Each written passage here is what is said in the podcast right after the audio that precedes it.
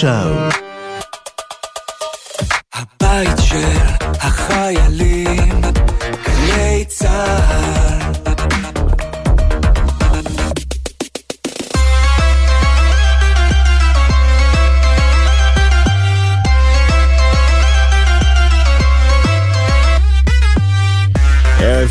תחזיקו חזק, כי רגע כזה לא קורה הרבה בהיסטוריה. שיסוד עולם אולי מתפרק, אמת בלתי מעוררת, מתערערת. הבטון נסדק, ובין הסדקים נשלחות קרני אור חדשות. אולי מיהלום, אולי. ברור לכם שאני מתפייט עכשיו על גוגל, נכון? החברה שכבר רבע מאה כמעט שומרת על מעמד מדהים, חסר תקדים של שער הכניסה לאינטרנט. היא מארגנת, היא מנגישה את כל הידע בעולם ישר אליי. אנשים מתחת לגיל 35 בכלל לא מכירים אופציה אחרת. שני תהליכים לא קשורים התחזקו בשנה האחרונה. האחד, צעירים רוצים לראות וידאו, לא טקסט, ולכן הם מחפשים ישר ביוטיוב, ששייכת לגוגל, אבל עכשיו יותר ויותר בטיק טוק. במקום לקרוא כתבה על אתר הנופש שהם שוקלים לאביב, הם צופים בכמה וידאוז מהחוויה. ניסיתי, זה יותר מועיל ממה שזה נשמע. והתהליך השני, כמובן, צ'אט GPT, אותה בינה מלאכותית שעונה לשאלות, מסכמת כל נושא, כותבת מכתבים ועושה פלאים באופן כללי. פתאום אתה קולט כמה השירות של גוגל בעצם נחות. כשאני שואל את גוגל מה לעשות בברצלונה ארבעה ימים, איפה יש מתכון לפאי לימון, או תסביר לי איך טס מסוק, גוגל לא נותן לי תשובות. הוא שולח אותי ל-15 מיליון אתרים שבהם אולי התשובה שחיפשתי נמצאת. והבינה המלאכותית של גוגל יודעת רק לסדר את רשימת ההצעות האלה בסדר אופטימלי. אולי. אבל כשאתה שואל שאלת הצ'אט, אתה מקבל את התשובה. בפסקה או שלוש פסקאות, תשובה שנרקחת בזמן אמת, במיוחד עבורך, מכל מה שאותה בינה מלאכותית למדה. ארבעה ימים בברצלונה, הנה תוכנית הטיול המלאה יום אחרי יום. לא שולחים אותך לחפש הלאה, נותנים לך את מה שביקשת. זה כיוון כל כך יותר מוצלח, למרות שכרגע זה רק כיוון. צ'אט GPT לא מספיק טובה כדי להחליף את גוגל, היא לא יודעת מספיק, היא לא מעודכנת, היא לא מדויקת, היא גם לא בינלאומית מספיק, אבל היא תשתדרג. ואת זה יודעים גם בגוגל, שהתעוררה פתאום אחרי שנרדמה בשמירה, ועכשיו שולחת בבהילות צוותים כדי לפתח גם את הבינה המלאכותית שלה, את הצ'אט שלה. צ'אט GPT, אגב, בעצם נשלט על ידי חברת מייקרוסופט, והוא כנראה ישתלב בתוך מנוע החיפוש המתחרה שלה, ששמו בינג. לי לא משנה מי ינצח, אבל בפעם הראשונה אולי תהיה קצת תחרות, וגם השירות ישתפר. העתיד עכשיו, מיד נדבר על 12 וחצי שעות שאנחנו הישראלים מבלים כל יום מול מסך, ולמה זה לא נורא כמו שזה נשמע, על טיפול חדשני שמציל חולי סוכרת ומחלות דם במקום שבו אף אחד כבר לא יכול לעזור להם, איך שומרים על היתרון הטכנולוגי של מדינת ישראל גם בעוד עשור, ומה מסוכן כל כך בזה שכולנו, אבל כולנו, תלויים בוואטסאפ עד הצוואר. העתיד עכשיו, אני דרור גלוברמן. מתחילים. מדינת ישראל תשקיע 115 מיליון שקלים נוספים בטכנולוגיית מחשוב קוונטי, שמצד אחד יש להן עלות עצומה, מצד שני הפוטנציאל שלהם מדהים, ומצד שלישי זה נורא לא פשוט להבין מה זה בכלל מחשוב קוונטי, אבל ננסה, ננסה שוב. בעזרת דוקטור אביב זאבי, סמנכ"ל אה, ומנהל חטיבת התשתית הטכנולוגית ברשות החדשנות, וניר מינרבי, מנכ"ל חברת קלאסיק שעוסקת בפיתוח תוכנות למחשבים קוונטיים. אה, ערב טוב לשניכם. טוב. נתחיל מהסוף. עכשיו, השנה 2030, מחשוב קוונטי כבר קיים בכל מקום. מה יהיה לנו שאין לנו עכשיו? מעולה. אז קודם כל אפשר באמת לתת אה, דוגמאות משנות עולם בכל תעשייה. בואו נתחיל בדוגמה ככה אה, מעניינת. פיתוח תרופות. בסדר, אנחנו רוצים לפתח תרופה לסרטן או להרבה מחלות אחרות, ו... חלק דרמטי מהתהליך הזה הוא לעשות סימולציה של מולקולות מורכבות, אוקיי? כי אנחנו רוצים לפתח תרופה שתגיב אל מול אה, מחלות שונות ומשונות. קח את מחשב העל הכי חזק בעולם, תן לו לעבוד מיליארדי שנים, כמה שאתה רוצה, עשרה מיליארד שנה, הוא לא מגרד את זה, זאת אומרת אין לו שום דרך לעשות את זה. Mm-hmm. מחשב קוונטי, שתיתן לו לעבוד שעתיים, פותר לך את הבעיה. זאת אומרת, זה שינוי באמת דרמטי מקצה לקצה בעולם התרופות, עכשיו... הדבר שהבנו, שהבנו מהדוגמה שלך, זה שמחשב קוונטי עובד לאין ארוך, בכמה סדרי גודל יותר מהר מכל המחשוב שאנחנו מכירים היום. אתה יכול רק במשפט לחבר את זה לפיתוח תרופות? למה מחשב מהיר יותר מפתח יותר מהר תרופות? היום פיתוח תרופות מתבצע במעבדה, כי אתה פשוט לא יכול לעשות אותו במחשב, כי אלה חישובים שבאמת ייקחו מיליארדי שנים. Mm-hmm. אתה עושה ניסוי וטעייה במעבדה, זה לוקח שנתיים, 15 שנה, או אף פעם, כי אתה פשוט לא מצליח. אם את כל התהליך הזה אתה יודע לסמלט על מחשב, זה פשוט משנה דרמטית את מה שאתה יכול לעשות. אנחנו מזינים למחשב אה, חומר או מולקולה חדשה, או הרבה כאלה, ושואלים אותו, מה יקרה כשנחבר את המולקה הזאת לבן אדם, למטופל, והמחשב עושה סימולציה ואומר לך בסוף, אה, הנה, מולקולה מספר 17, 28 ו-240, יש להם פוטנציאל, תבדוק אותן. נכון. אוקיי. עכשיו, זו דוגמה, דוגמה אחת, עוד דוגמה. עכשיו ללכת על דוגמאות אה, אה, רעות. בואו נסתכל על עולם הסייבר. כל עולם ההצפנה המודרני, בעצם של כל העשורים האחרונים, מבוסס על אה, הצפנות מסוג RSA, שהעיקרון שלהם מאוד פשוט, אבל הקסם הוא שגם אם תיתן לכל מחשב, לכל המחשבים בעולם, לעבוד יחד ולנסות לפצח אותן, הם לא יצליחו, זה ייקח להם אלפי שנים. Mm-hmm. מחשב קוונטי, שיהיה פה ב-2030, עושה את זה בכמה דקות, בכמה שעות. עכשיו, למה זה דרמטי? כי אם אני סין, ואני אוסף כבר היום את כל המידע הרגיש שלך, של ישראל, של ארה"ב, של ארגונים אחרים, אז אני אוסף אותו היום, ואני אוכל לשבור אותו עוד כמה שנים. ומן הסתם זה דרמטי כבר היום. אז זאת אומרת, אני חושב שהמסר פה הוא שהאפליקציות הן... הן לא היום, הן עוד כמה שנים, אבל ההיערכות היא חד משמעית היום. וואו, רגע, זו הייתה דוגמה מרתקת. כלומר, אתה אומר, מדינות יכולות היום לאסוף מידע שאולי הוא מוצפן, והן מחזיקות קובץ שהן לא יכולות לקרוא, אבל בעוד, של... בעוד עשר שנים יהיה להן מחשב קוונטי שיפצח את המנעול הזה בכמה דקות, וה... והמידע שנאספו בעבר יהיה להן גלוי. מדויק. השאלה אם הוא יהיה רלוונטי, אבל זה כבר משהו אחר. אה, כך או כך אנחנו מבינים שבכל עולם הסייבר זה אה, אה, מלחמת כוחות, למי יש מחשב יותר חזק, ואם לצד שמולי יש מחשב קוונטי, אז אני חייב שיהיה לי גם אה, כדי להתגונן מפני הפריצה שלו ולנעול יותר חזק את העניינים שלי. מחשוב קוונטי הוא קצת כמו מהפכת המחשוב מההתחלה, כי המחשבים יהיו כל כך יותר חזקים, שיהיה אפשר לעשות אותם דברים שהיום אה, אנחנו, עם כל המחשבים החזקים שיש היום, אפשר רק לדמיין. אה, עכשיו דוקטור אביב זאבי מרשות החדשנות, בואו נדבר רגע על המיזם החדש שלכם. בעצם יצרתם מין יצור חדש כזה, נכון? חיברתם כמה חברות ואמרתם, אתן הולכות לעבוד ביחד. אנחנו יודעים שישראל היא קצת מאחור בפיתוח של המחשב הקוונטי. היה חשוב לנו להנגיש את הטכנולוגיה הזאת לחברות שמפתחות אלגוריתמיקה, ולכן הקמנו את מעבדת המחשוב הקוונטי על סמך מעבדים מחו"ל, אבל במקביל רצינו גם מחשב כחול לבן, והבנו שהפתרון הוא לא בידי חברה אחת. זאת אומרת, יש מספר טכנולוגיות שונות שמתחרות על היכולת לפתח מחשב קוונטי חכם. לקחנו את שתי הטכנולוגיות המתקדמות ביותר, את החוקרים הטובים ביותר באקדמיה, חיברנו אותם לחמש חברות ישראליות שונות, בשתי טכנולוגיות שונות של מעבדים, מעליהם אה, אה, הצלחנו לשים שתי חברות תוכנה, אחת שמתעסקת בתיקון שגיאות ואחת החברה של ניר שמתעסקת באלגוריתמיקה, בהנגשת אלגוריתמיקה קוונטית, שעובדת ישירות מול לקוחות הקצה, ובעזרת אה, היכולת הזאת קודם כל פיזרנו סיכון. ודבר שני, אפשרנו לעשות בנצ'מארק בין שתי טכנולוגיות שונות, שזה פרויקט ייחודי ברמה העולמית. כלומר, אתה אומר, בוא נראה מי תתפתח יותר מהר ויותר בהצלחה, אה, ובסוף אולי נשים את הביצים, אה, את תקציב המדינה, תקציב המיסים שלנו, רק על הטכנולוגיה אה, שתנצח או שתתקדם יותר מהר. אנחנו מנסים כזה לעקוף בקלילות את השאלה מהו באמת מחשוב קוונטי ואיך הוא פועל, אה, כי התשובה היא קצת מדעית ומסובכת, אולי, אולי בסוף תנסה לגשת גם לאתגר הזה עוד פעם, אבל אני, אני חייב להבין מכם איך בעצם משתלם לי כמשלם המיסים שהכסף הזה שלי הולך על מחשוב קוונטי שחברות מפתחות. אה, הראייה באמת היא, היא בראייה של רשות החדשנות, כי רשות החדשנות היא קרן השקעות אה, ממשלתית.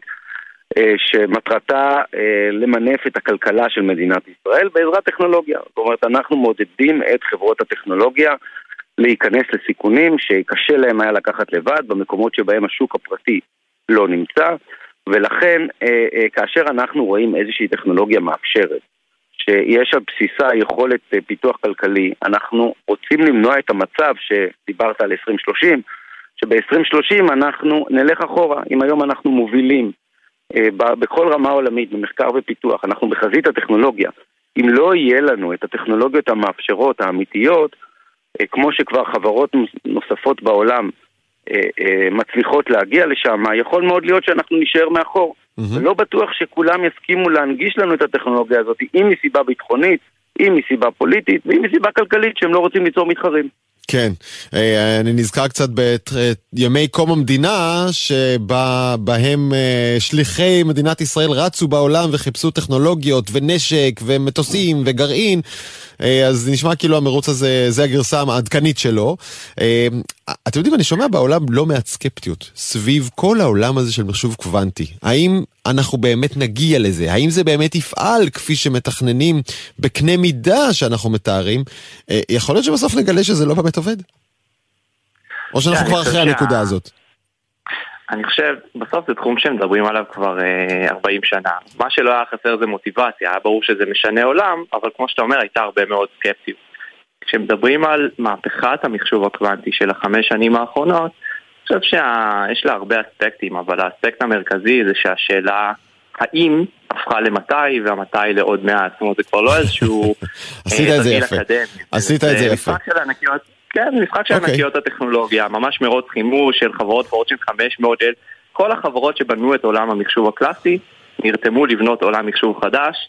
וזה, וזה קרוב, זה קרוב מאוד. כן. 30 זה רחוק, זה צריך... יתחיל לקרות הרבה. תגידו, זה מספיק כסף? כלומר, 115 מיליון שקל נשמע לאדם הסביר כמו די הרבה כסף, אבל כשאתה הזכרת שגם, אה, נכון, IBM ו- וחברות ענק אחרות נמצאות בעולם הזה, ש- שם זה במיליארדים. איזה סיכוי יש לנו עם, ה... לא, עם, לא, עם העשר לירות שלנו? לא, לא תמיד הכסף, סך הכסף הוא זה שקובע, בסופו של דבר הפריצה הטכנולוגית היא בהחלט יכולה אה, אה, לדבר.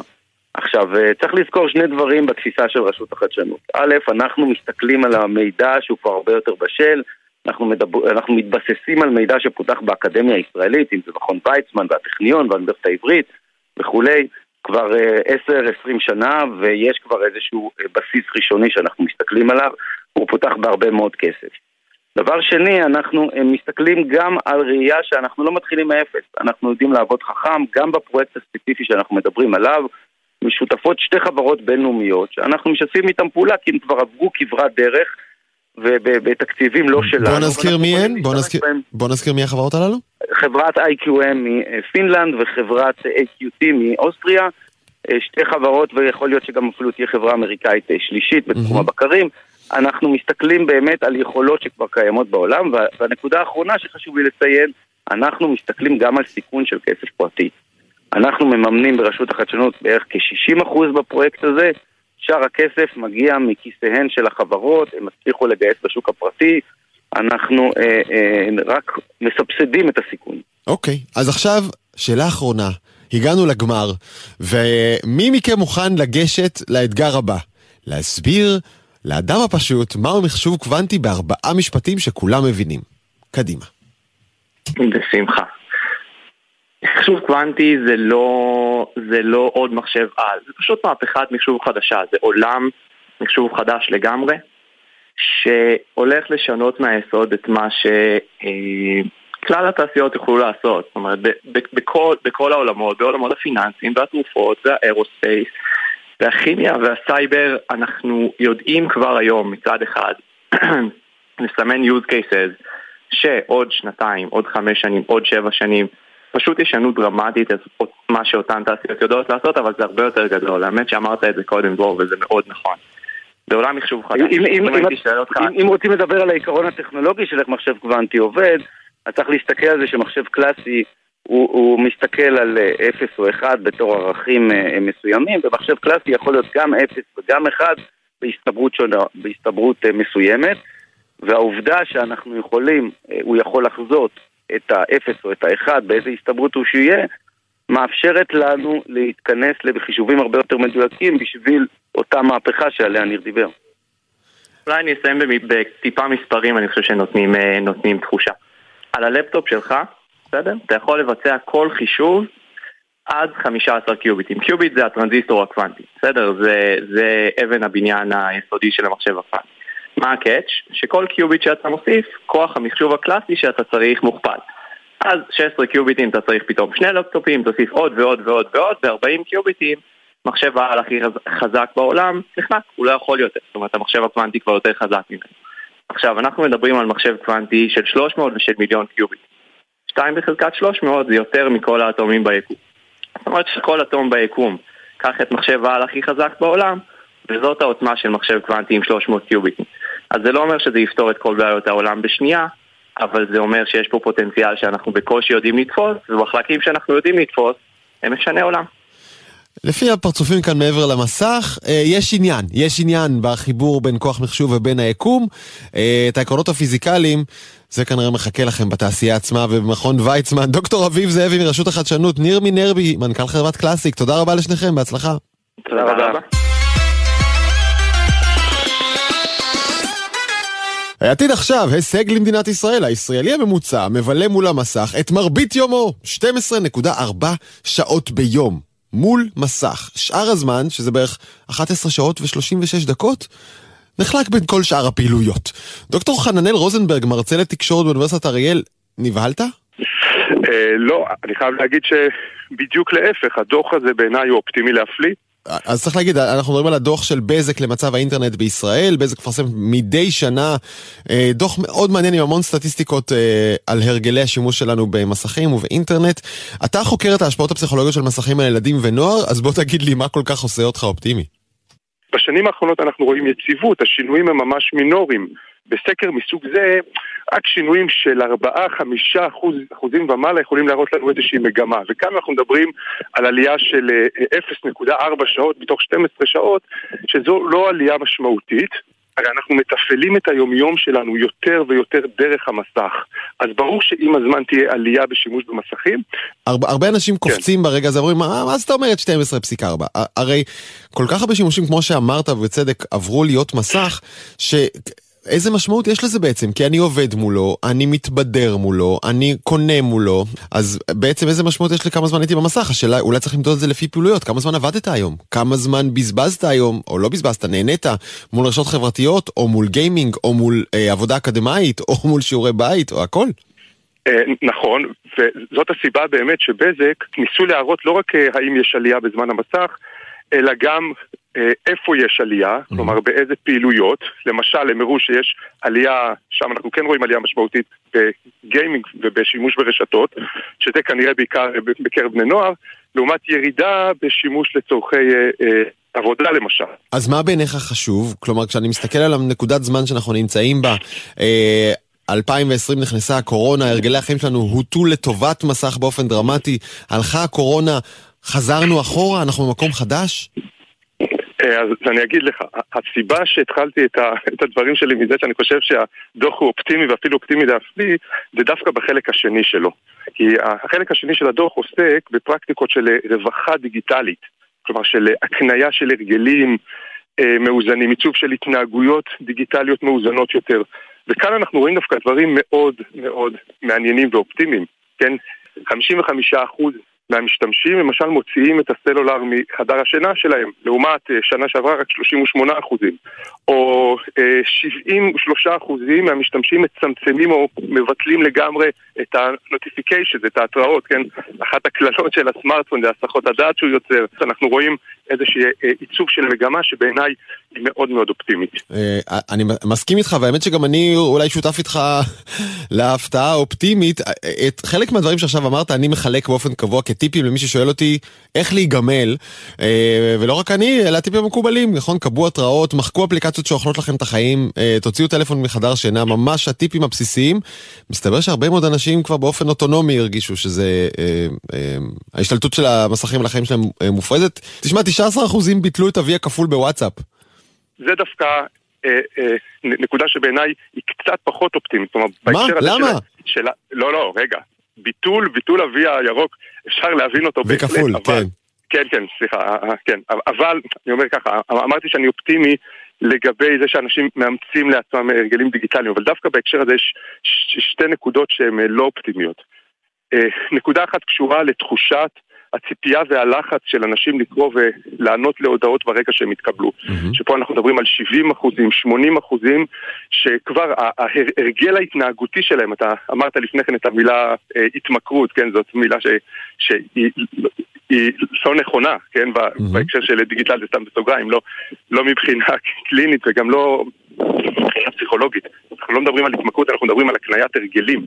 כן. וחלק מההרגלים הדיגיטליים הם הרגלים חולים, למשל הלחץ לקרוא הודעה ברגע שאנחנו מקבלים אותה, או לענות להודעה ברגע שאנחנו מקבלים אותה, בלי שתהיה לנו את מרווח הנשימה, ש, ש, ש, שאנחנו מאפשרים לעצמנו להיות מרוכזים במשימה שאנחנו נמצאים עכשיו, וכשאנחנו מסיימים אותה, רק אז לשבת ולראות את כל ההודעות שהתקבלו, ובהקשר יש עוד נתון שהוא בעיניי חשוב מאוד, זה נתון שמתייחס ל phubbing. כלומר, להרגל הזה של קטיעה של אינטראקציה חברתית, שאתה נמצא עם מישהו לצורך עיסוק בטלפון. אחוז מאוד גדול מהמשתמשים מדווח שהוא עושה את זה, והוא מדווח ש, ש, שזה מפריע לו שעושים לו את זה, שזה מפריע למגעים הבין אישיים ביום שלנו, וכן, והפרקטיקה הזאת של ה phubbing, כן. ההסתכלות הזאת לטלפון, כן, הגיחה לטלפון שאתה נמצא עם אה, מישהו אחר, אני בטוח שכל ההורים, אה, כן, האימהות והאבות שמאזינים לנו יודעים שההתנהגות הזאת היא בעיקר, בעיקר בעייתית אה, כאשר אנחנו נמצאים עם עם הילדים שלנו, כאשר אנחנו משחקים איתם, כאשר אנחנו מדברים איתם, כאשר אנחנו... אתה מתכוון בעייתית לא שהם עושים את זה לנו, שאנחנו ההורים עושים את זה לילדים. שאנחנו עושים את זה לעצמנו, להורות שלנו בוודאי. כן, אז אני צחקתי משום שבזמן שדיברת, אה, שלושה מתוך, שניים מתוך, שלושה מתוך ארבעה חיילים כאן מעבר לשמשה עשו את זה אחד לשני, עיניים על המסך, אה, והי פרח, ושתיים, אה, משום שהחוסר הלימה הזאת בין איך שאני אוהב לעשות את זה בעצמי, ואיך שאני שונא שעושים את זה לי. כלומר, זה באמת אולי הצביעות מספר אחת של העידן המודרני. עוד שתי שאלות קצרות, אומר לעצמו ההורה, הרי אתה יודע, זה, בסוף זה, זה נקודת המפ... המפגש אה, ההורית הכי דרמטית היום, אני חושב. קניתי לילד שלי סמארטפון, איזה טעות עשיתי. אני לא מצליח להשתלט עליו יותר. אה, יש לך איזה בשורה חיובית או שלילית בעניין הזה? אה, התקבעה איזושהי שגיאה בהקשר הזה. והשגיאה היא החיבור הלא נכון בין שימוש במסכים בקרב ילדים לבין רכישת הסמארטפון הראשון. שתי הסוגיות האלה צריכות להיות בהפרדה מוחלטת. בכל הנוגע לחשיפה למסכים, אני חושב שהחשיפה צריכה להיעשות מגיל צעיר. אפילו הייתי אומר, מה ששמע כפירה, אפילו צעיר מאוד. לעומת זאת, רכישת, קניית הסמארטפון הראשון לילד זה בעיניי סיפור אחר לחלוטין. כי ברגע שההורה רוכש את הסמארטפון לילד שלו, אז היכולת שלו לשלוט, היכולת שלו לנטר, לעקוב, להיות עם הילד במרחב הדיגיטלי, היכולת הזאת יורדת. המחקרים מראים לנו שהרגע הזה של רכישת הסמארטפון הראשון הוא רגע של אה, כמעט הייתי אומר איזשהו אה, אובדן שליטה. ושאלה אחרונה אני אשאל אותך אה, לגבי שינויי ההרגלים במגזר החרדי. עוד עולה מהמחקר שבזק מפרסמת, 80% מחוברים לאינטרנט. 54% מהחרדים משתמשים בוואטסאפ, אה, עבור חלק גדול מהם זה חלק בלתי נפרד מהחיים, בדיוק כמו שעבור הציבור הכללי. אה, האם הציבור החרדי הולך ונדמה לכללי בהרגלי חייו הטכנולוגיים, מה שאולי עשוי להשפיע על היבטים תרבותיים, כלכליים ותעסוקתיים? בעיניי התשובה היא לא. כלומר, כשמסתכלים על המספרים, למעלה מ-70% מהחרדים אה, אה, יש להם גישה לאינטרנט, אבל האמת נמצאת וזאת אמת מרתקת מאוד, כי האמת לא נמצאת בתמונה הכללית אלא בפרטים הקטנים. מכיוון שהחברה החרדית היא חברה שעורכת, בהקשר למרחב הדיגיטלי, עורכת תהליך מתמשך ו... ומדוקדק הייתי אומר של ביות, domestication, מה שאנחנו קוראים במחקר, כלומר התאמה של המרחב הדיגיטלי לאופי של החברה. רק נגיד שבלי להטיף שום דבר אה, ב, אה, אה, בהתנהלות החשדנית והמגבילה כלפי רשת האינטרנט והשימוש בה, כולל תכנים, כולל אפילו בשבת, יש גם הצעה לחשוב עליה גם עבור מי שאיננו דתי. שווה לחשוב על זה. אה, דוקטור חננאל רוזנברג מאוניברסיטת אריאל, תודה רבה על השיחה הזאת. בבקשה.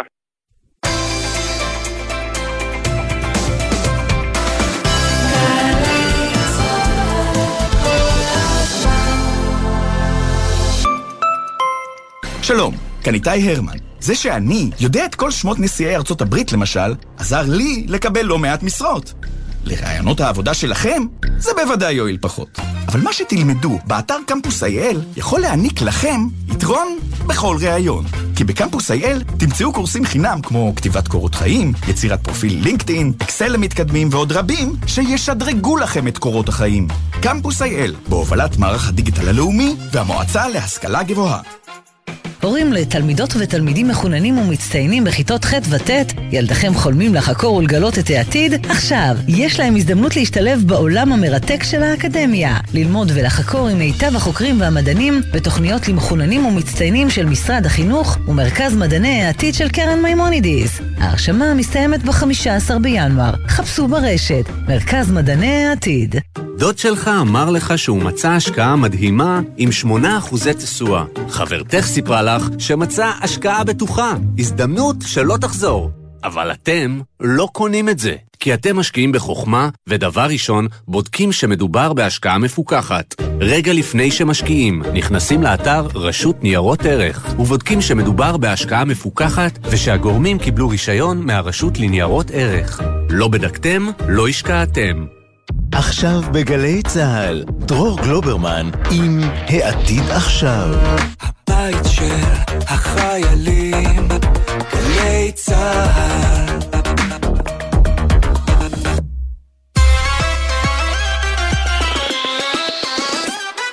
העתיד עכשיו, קצת ענייני צבא וביטחון, ישראל שיגרה לוויין ביון לחלל ולראשונה הוא גם מצלם בצבע.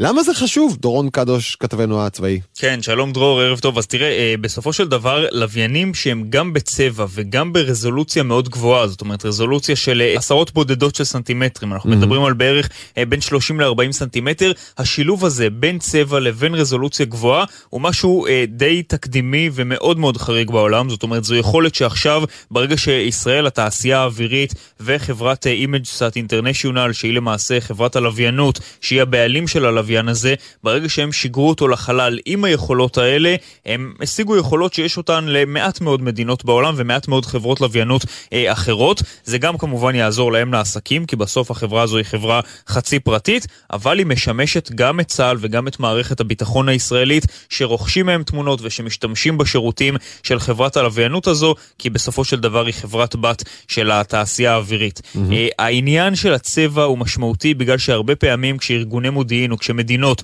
רוצות ללמוד משהו על מה שקורה אצל היריב, התמונות שמתקבלות בשחור לבן לא תמיד מספרות את הסיפור המלא. תאר לעצמך למשל סיטואציה שאתה רוצה לנתח את הקרקע במקום מסוים, באזור מסוים שבו למשל מדינה אה, השתילה טילים בתוך הקרקע ונעשו שינויים מסוימים בתוך הקרקע, ואתה יכול ללמוד באמצעות הצבע על האופן שבו נעשו שינויים בקרקע ולנתח אותה בכלל, ובאופן הזה הצבע מספר הרבה פעמים סיפור שהשחור לבן לא יכול לספר, אז היכולת הזו היא יכולת חשובה גם ברמה המודיעינית. תראה, ישראל מחזיקה כבר אה, מספר לווייני ריגול שפועלים, ומה עוד אנחנו יודעים לומר על הלוויין החדש, מבחינת התוספת שלו או הייחוד שלו, לאן הוא יסתכל, האם הוא גיאוסינכרוני, כלומר הוא עומד כל הזמן מעל אותה נקודה, או שהוא מקיף את כדור הארץ ומתבונן על מקומות שונים? לא, אז הוא לא בנקודת הגיאו, זאת אומרת הוא אה, יכול לזוז מנקודה לנקודה, מה שאומר שבהחלט הלוויין הזה יכול לצלם הרבה מאוד אזורים בעולם, אה, הסיבוב שלו פשוט מקיף את כדור הארץ, ואז אתה יכול אחת למחזור מסוים של שעות יממות להגיע לכל נקודה בכדור הארץ שאתה רוצה לצלם, וגם כאן זה שוב משרת את שתי המטרות, גם את המטרה העסקית של אותה חברת בת של התעשייה האווירית, אבל גם אם צה"ל ומערכת הביטחון יצטרכו את היכולת הזו, והרבה פעמים צריכים אותה, כי יש את הלוויינים הישראליים שהם כן אה, נמצאים כל הזמן, הלוויינים הצבאיים, אה, סביב כדור הארץ ומצלמים, אבל יש נקודות מסוימות בזמן שהם פתאום לא יכולים לתפוס, נקודה mm-hmm. מסוימת, בנקודת זמן מסוימת, ומעל מקום מסוים, ולכן הרבה פעמים ישראל, צה"ל, מערכת הביטחון, רוכשים את שירותיהם של חברות אזרחיות, לפעמים משתמשים בכל מיני חברות מחו"ל, כשזו חברה ישראלית זה כמובן הרבה יותר קל. תגיד, אפשר לקבל משם שידור חי? שידור חי עדיין לא, אבל בוא נגיד ברגע שהלוויין מצלם את התמונה, הוא מעביר אותה לכדור הארץ, אה, עושים ניתוח שלה בתוך המכ"מים ובעצם מתרגמים את מה שהלוויין מעביר לתמונה ממש, זה עניין שלוקח לפעמים דקות ספורות. אז זה לא שידור חי לגמרי, אבל אפשר להגיד שזה כמעט. דורון קדוש, כתבנו הצבאי, תודה רבה. תודה. עתיד עכשיו, אנחנו מלאים תלונות מדי יום על אנשים שנותק להם הוואטסאפ ללא התראה וחייהם שובשו מן היסוד, וכרגיל, אין עם מי לדבר. ובשבוע שעבר התברר עד כמה וואטסאפ, החברה, מנסה להתנער מכל שירות או אחריות לציבור הישראלי שכל כך תלוי בה. ערב טוב, עורך דין גיא אופיר. ערב טוב. אתה מייצג את אשתו של השר לביטחון לאומי, איילה בן גביר, שנחסם לה וואטסאפ, וכשניסיתם לתבוע גיליתם שזה קשה כקריאת ים סוף. אבל תגיד, על, על מה התביעה? הלקוחה שלך היא בעצם לא לקוחה של וואטסאפ. בסופו של דבר אנשים חושבים שבגלל שאנחנו לא משלמים לוואטסאפ, לפייסבוק ולגוגל, אז אנחנו לא לקוחות ואנחנו אין לנו זכויות. זה לא נכון. כי אנחנו אולי לא משלמים במזומן, אבל אנחנו משלמים במשהו שהוא בעל תמורה ובעל ערך, ויש פה trade-off לכל דבר. אנחנו מוסרים את המידע שלנו, אנחנו מוסרים את החיים שלנו, אנחנו מוסרים את המיקום שלנו, את הנטיות שלנו, את הצרכים שלנו, הכל אנחנו מוסרים לחברות הללו. וגם מספרים להם מי החברים שלהם, שלנו ועם מי אנחנו מתקשרים כל הזמן. מהמם. ואת כל המידע הזה אנחנו מוסרים לחברות שיודעות לעשות לזה מוניטיזציה. נכון, וכל זה כמובן מחובר כן. למיקום שלנו, היכן אנחנו נמצאים ומתי, וכמו שאמרת, החברות יודעות להרוויח מזה כסף. העניין הוא שתקן אותי אם אני טועה, החוק לא מגדיר את כל התמורה האדירה שתיארת עכשיו כתמורה מסחרית, ולכן לא נוצרים יחסי אה, לקוחות עם מול החברות הללו, לא? אז uh, אני חושב שדווקא בתי המשפט כן רואים בנו צרכנים, גם של גוגל, גם של פייסבוק, גם של וואטסאפ. אנחנו צרכנים גם אם לא שילמנו בשקלים, אלא שילמנו במידע פרטי. אה, אז בוא ניכנס רגע למידע, לסיפור של אה, הלקוחה שלך. איילה בן גביר, אשתו של איתמר בן גביר, השר איתמר בן גביר, במהלך שומר חומות נחסם לה הוואטסאפ. אגב, למה נחסמה? בדקת שאין שם מילה מוצדקת? הם לא אומרים למה, אבל הם חסמו אותה פלוס עוד כמה מאות פעילי ימין קיצוני. אה, אני לא יודע לגבי פעילי, יתר פעילי הימין הקיצוני, אבל לגבי איילה בן גביר אני יכול להגיד שאני הלכתי ועברתי איתה על כל הודעה כמעט שהיא הוציאה, ואני לא ראיתי שיש שם משהו שהוא אה, מצדיק אה, חסימה, או שיש בו איזה סוג של אה, חלילה עבירה פלילית או משהו לא תקין. אהה. ולכן לא הייתה שום הצדקה. עכשיו, לא רק זה שלא הייתה שום הצדקה, אחרי שהגשתי את התביעה בשמה, ולמרות שהם ניסו להתחמק מהמצאה, הם החזירו לה את הוואטסאפ. כלומר, גם וואטסאפ איפשהו מודע בזה שהחזירה לה את הוואטסאפ, שלא הייייתה עילה כן. חוקית ל... למיטב- זיכרוני, לכולנו. יש מסך קטן שבו כתוב אה, ההודעות האלה מוצפנות ואף אחד לא קורא אותן, אה, אה, שזה עניין שגם צריך רגע להבין אותו, אבל בוא רגע נתקדם. חסמו לה את הוואטסאפ, אתם הולכים לבית... זו נקודה מעניינת, שנייה, שנייה, זו נקודה כן. מעניינת, אני חייב להגיד משהו. אוקיי. אנחנו כולנו נורא סומכים על ההגדרה הזו, אבל כן. אני רוצה לספר לכם משהו. יש חברה קטנה, קוראים לה אמזון. היו שני ישראלים שפגעו בסימני מסחר של האמזון. מה עשתה אמזון?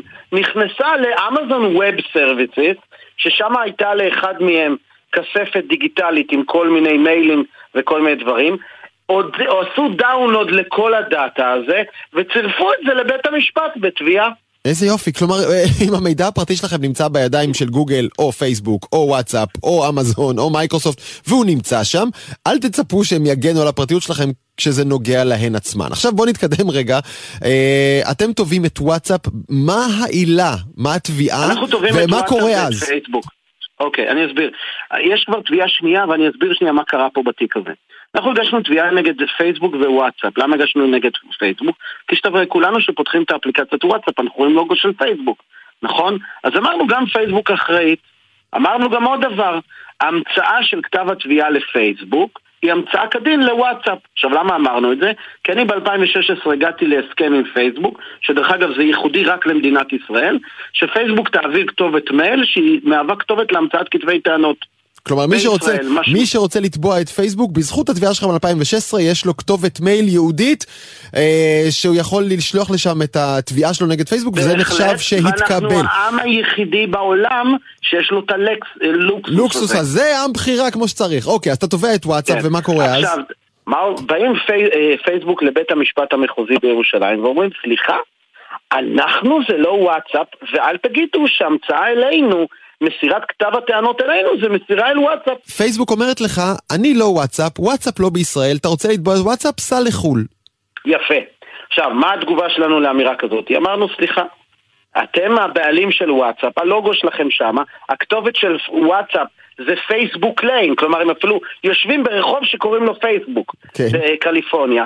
אבל אה, אז אה, ה- העובדים של וואטסאפ אפילו, שאתה שולח להם מייל, יש להם סיומת של פייסבוק. כלומר, הם משתמשים בתיבות הדואל של פייסבוק. השרתים של וואטסאפ הם שרתים שנמצאים בשליטת אבל גיא, פייסבוק. אפילו יותר חשוב מזה. כל הציבור הישראלי משתמש בוואטסאפ, כולנו תלויים בצוואר. איך ייתכן שחברה שהיא התשתית של כל התקשורת של כולנו כל היום, לא מוכנה לקחת שום אחריות, אפילו לא לענות פה לבית משפט? יפה.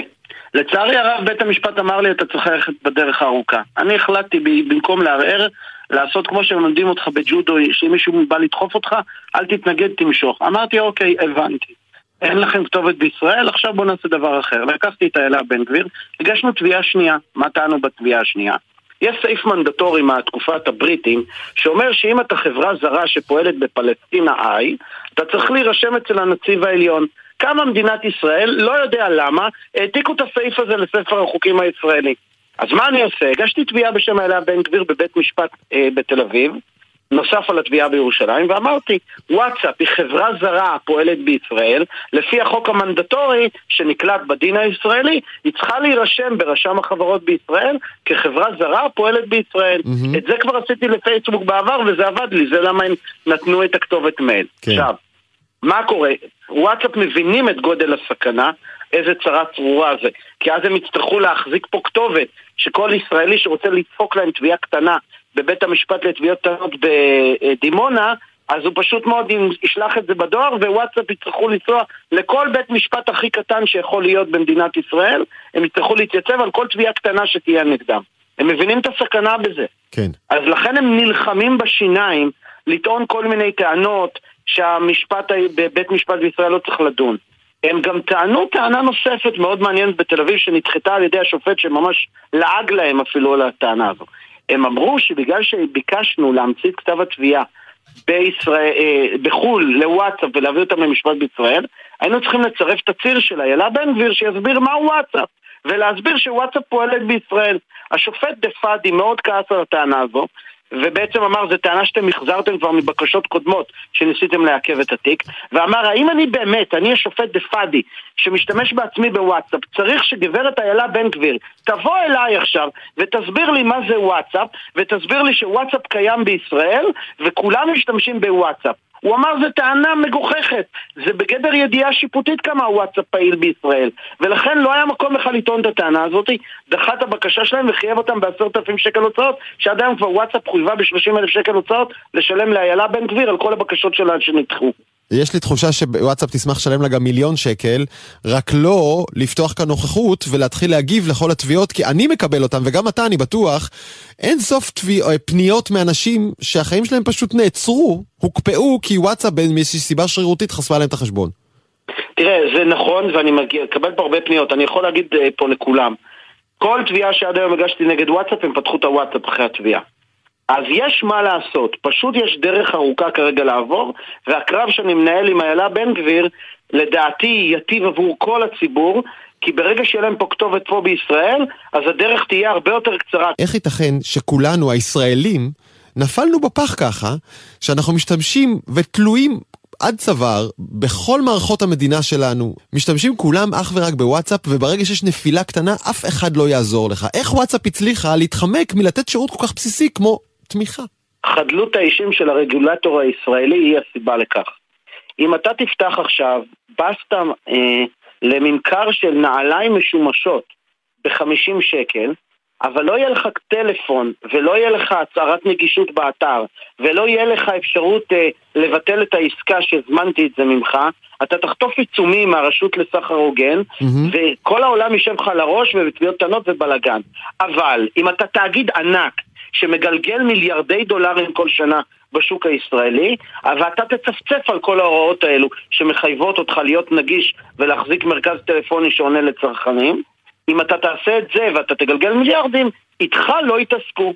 וזה מה שמקומם אותי. למה הרשות לסחר הוגן עד עצם היום הזה לא הטילה קנסות לא על גוגל, לא על פייסבוק, לא על וואטסאפ, לא על אמזון, שהחברות האלו משתינות מהמקפצה מול העיניים של המציל. הן לא מקיימות את חוק הגנת הצרכן, הן לא מק- מקיימות את חוק הספאם, הן לא מקיימות שום חוק שחל במדינת ישראל, לרבות גם לא משלמות פה מיסים גם, אבל הן לא מקיימות פה שום חוק שבא להגן עלינו הצרכנים, והרשות איתם לא מתעסקת. ו- מתעסקת עם כל היתר הקטנים, אבל איתם, עם הענקים, היא לא תתעסק. אני עד עורך דין גיא אופיר שכל הדברים האלה שאתה אומר אה, הם אה, לחלוטין תיאור הוגן של המציאות בטח כשמשווים את זה לחו"ל ששם כל החברות שפירטת באירופה ובארצות הברית, בקנדה, באוסטרליה חוטפות קנסות על ימין ועל שמאל אה, בגודל של שמונה, תשע ואפילו עשר ספרות אה, מיליארדי, מיליארדי דולרים. יורו עד היום הם חטפו. לדעתי, אם סוכמים את כל הקנסות שגוגל קיבלה עד היום, היא עוברת את ה-20 מיליארד יורו.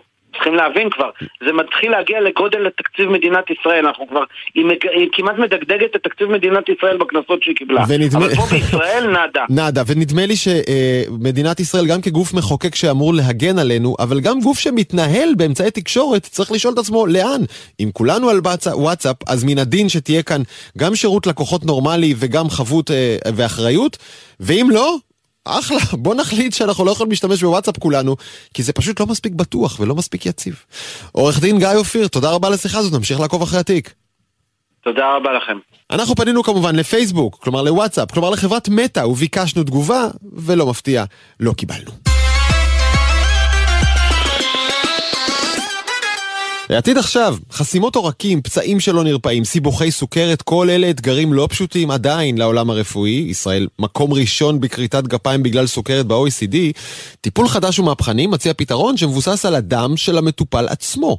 ואיתנו דוקטור יעל פורט, מנכ"לית ומייסדת ביוג'נסל. ערב טוב.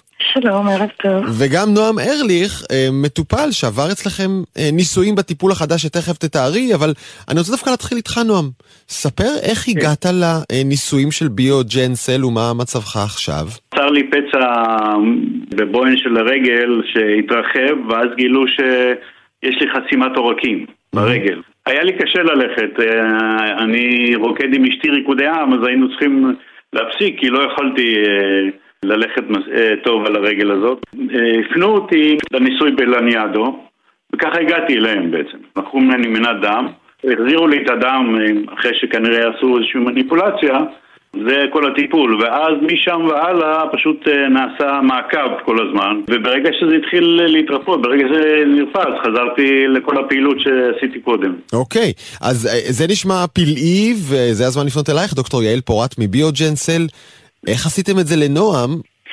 מה שאנחנו עושים זה בעצם לוקחים את התאים מהדם של החולה עצמו ומייצרים עבורו תרופה אישית אה, שהיא בעצם תאים שלו שעברו אצלנו הפעלה קצרה בתרבית ואנחנו בעצם מכוונים אותם כך שכשאנחנו מחזירים אותם באמת באותן הזרקות קטנות שהוא דיבר עליהן הם יעודדו צמיחה של כלי דם חדשים ברקמה הפגועה ויעודדו גם ריפוי של הדלקת הכרונית שגם היא קיימת באותה רגל. פשוט אתה יושב בערך רבע שעה כולל שתיית מים לפני ואחרי, לוקחים לך שקי דם בדיוק כמו של בנק הדם, לא צריך שום טיפול מוקדם לזה, שום הכנות.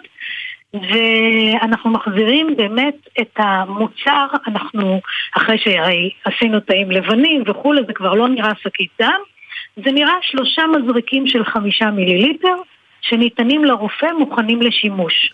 אם יורשה לי, אני אתן רקע קצר. אה, בעצם כל רקמה שלנו מוזנת על ידי כלי דם קטנטנים. הם מגיעים עד לאחרון התאים ברקמה בעצם. יש לנו 100 אלף קילומטר של כלי דם בגוף, וכל מילימטר יכול להיחסם, ובכל מקום שהוא ייחסם תהיה בעיה ברקמה. אז אנחנו באים לפתור את הבעיה הזו. אנחנו דרך אגב באים לפתור אותה כרגע רק בחולים שבהם אין שום אפשרות טיפול אחרת. כלומר, נועם עבר כמה וכמה טיפולים לפני שהוא הגיע אלינו. אלינו הוא בעצם הגיע כשכבר כלו כל הקיצים ולא היה שום פתרון אחר שהרפואה המודרנית יכולה לאפשר לו. אז אנחנו מטפלים בחולים האלה, והתאים שלהם בעצם עובדים, אחרי שהם עוברים את התהליך שלנו, בעצם עובדים גם אחרי הרבה מאוד שנים של נזק, ובאמת מאפשרים חידוש של זרימת הדם. אנחנו לא מטפלים בפצעים, אנחנו מטפלים ברגל. תנסה רגע להסביר מה אתם עושים לדם הזה שש... שאתם שואבים ממטופלים כפי שעשיתם לנועם. מה- מה קורה בתווך שבין שאיבת הדם ובין החזרתו? שמחה ששאלת על הקופסה השחורה. אה, אז הקופסה הזו היא לא הקסם. סודית בכלל. נכון. אה, היא לא סודית בכלל והיא מפורסמת גם במאמרים ואפשר לראות קצת הסבר גם אצלנו באתר של ביומדנצל. ומה שאנחנו עושים בעצם זה שיתוף פעולה.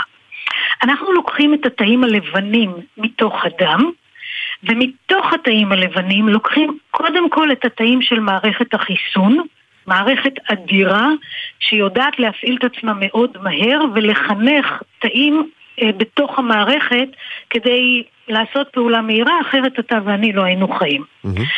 אנחנו לוקחים את התאים האלה ומפעילים רק אותם. בינתיים שהם מופעלים, אנחנו חוזרים לדם ולוקחים ממנו את התאים המאוד צעירים, שאנחנו קוראים להם תאי סטם סלס, תאי אב.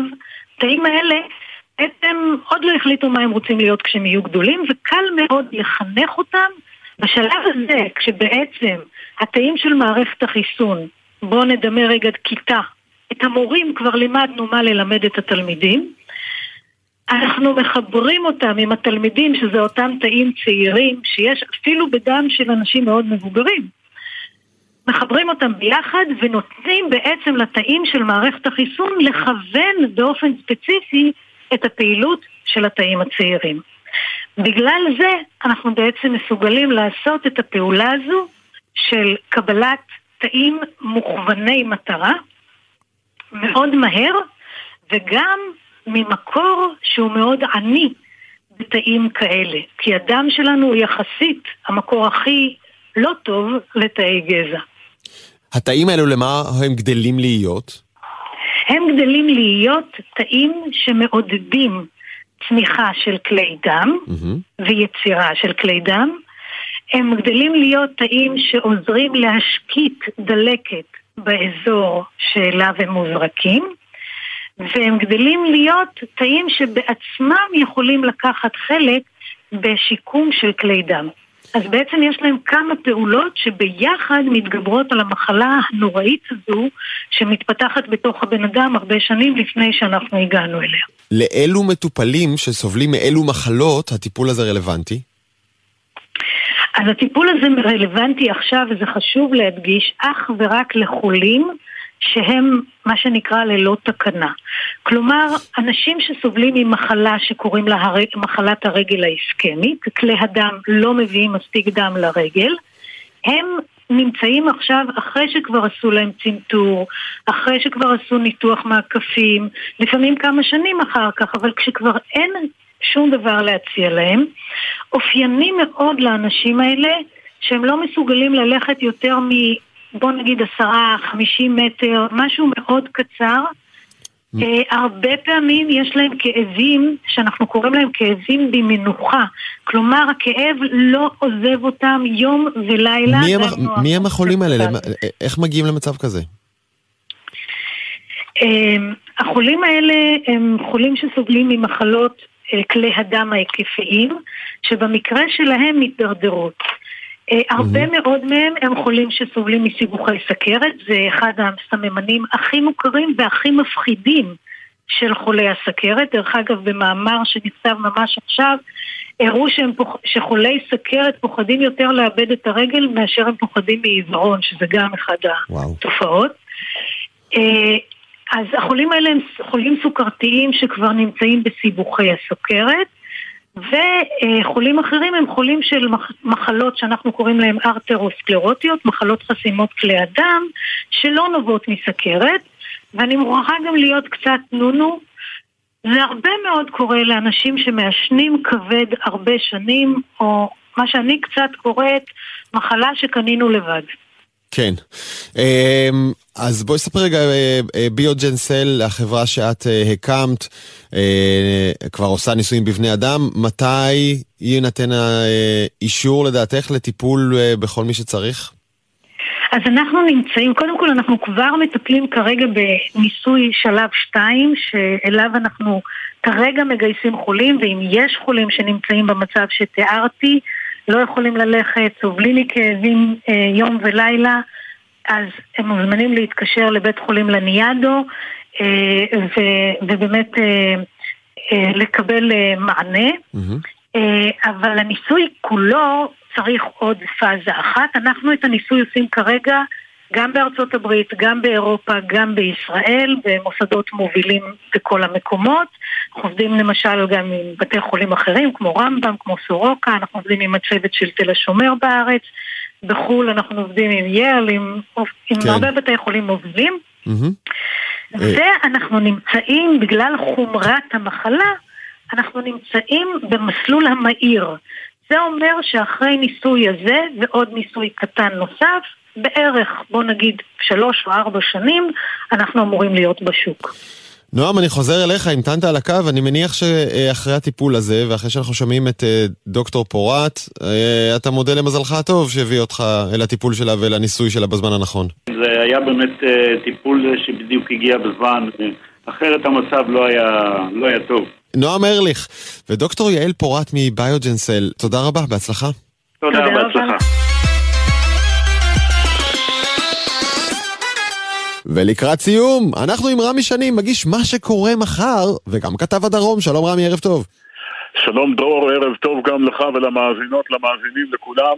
חקלאים משתמשים בצילומי גובה כדי לנתח הרבה מאוד אה, אה, מצבים שיש להם בשטחים. זה יכול להיות יובש, זה יכול להיות אה, חוסר בדישון או דברים מהסוג הזה. אה, וזה כמו ששרו התרנגולים פעם, מהטנקן גדול, שם רואים את הכל, כלומר מהגובה. רואים עד מרחקים, אין אופק.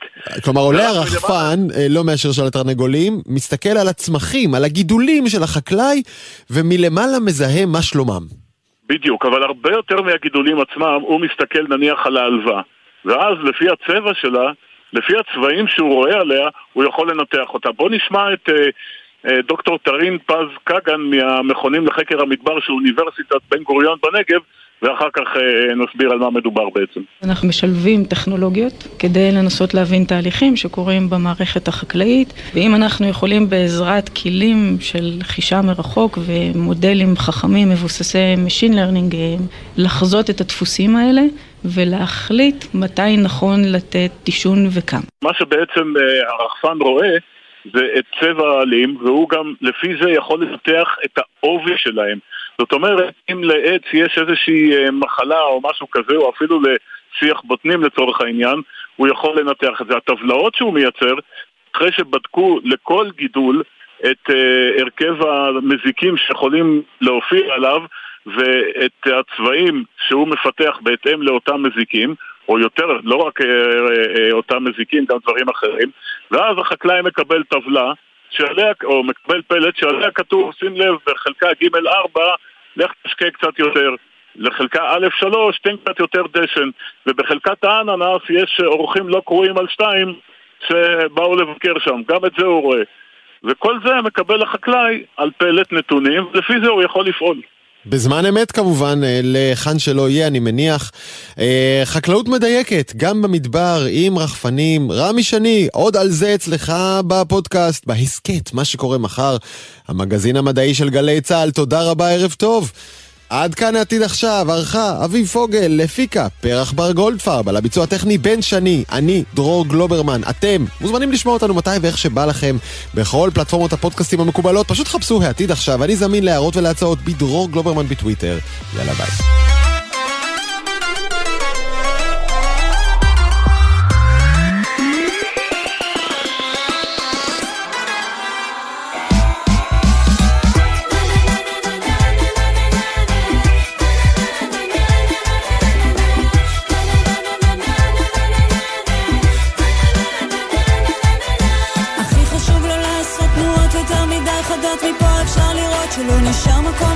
לטעויות מזמן איבדתי את הספירה, את המרווח הלא נראה שבין הטוב לבין הרע זה לא כועס, את רק דקירה ולא אומרת לא כי אף אחד אף פעם לא שואל רק כמה את לוקחת. פעם הזה יצא לי שתתני לי, תיגעי בי, תתחילי, תרימי, תורידי, תכניסי, תמשיכי, עוד, עוד, עוד, עוד לא נולד האיש שייתן לי להרגיש שאני שווה שווים יפה מבפנים שיש לי ערך שלמרות הכאב. העולם על החסד לא צריכה לפחד. אני סוף כל סוף מוגנת. כל כך הרבה זמן שאני מפסיקה.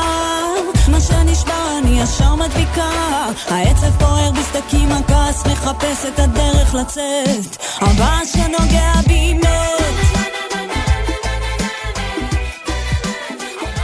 בחסות כל מוביל, היבואנית הרשמית של יונדאי, מיצובישי, מרצדס וג'נסיס. המציעה מגוון מסלולי קנייה מותאמים אישית, לפרטים כוכבית 3862. בחסות אוטודיפו, המציעה מצברים לרכב עד השעה 9 בערב בסניפי הרשת, כולל התקנה חינם. כי אין סיבה לשרוף את שישי במוסך. אוטודיפו. נשמע, נשמע, סוף השבוע,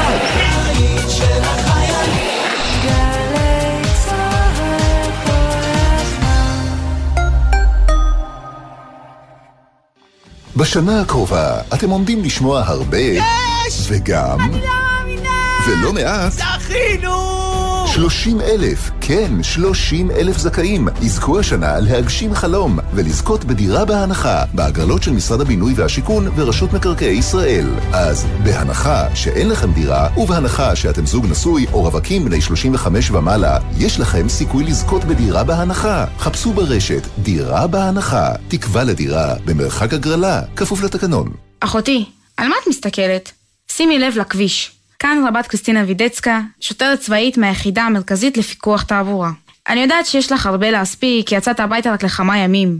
אבל בחייך, כשאת על הכביש, שימי את הטלפון בצד והתרכזי בנהיגה. אין הודעה חשובה מספיק ששווה את החיים שלך. את הווייז אפילו לפני הנסיעה, ואל תתני לשום דבר להסיט את העיניים שלך מהכביש. כי בשנייה אחת אפשר לאבד שליטה על הרכב ולהיפגע.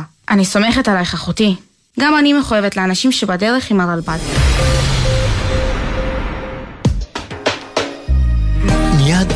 החדשות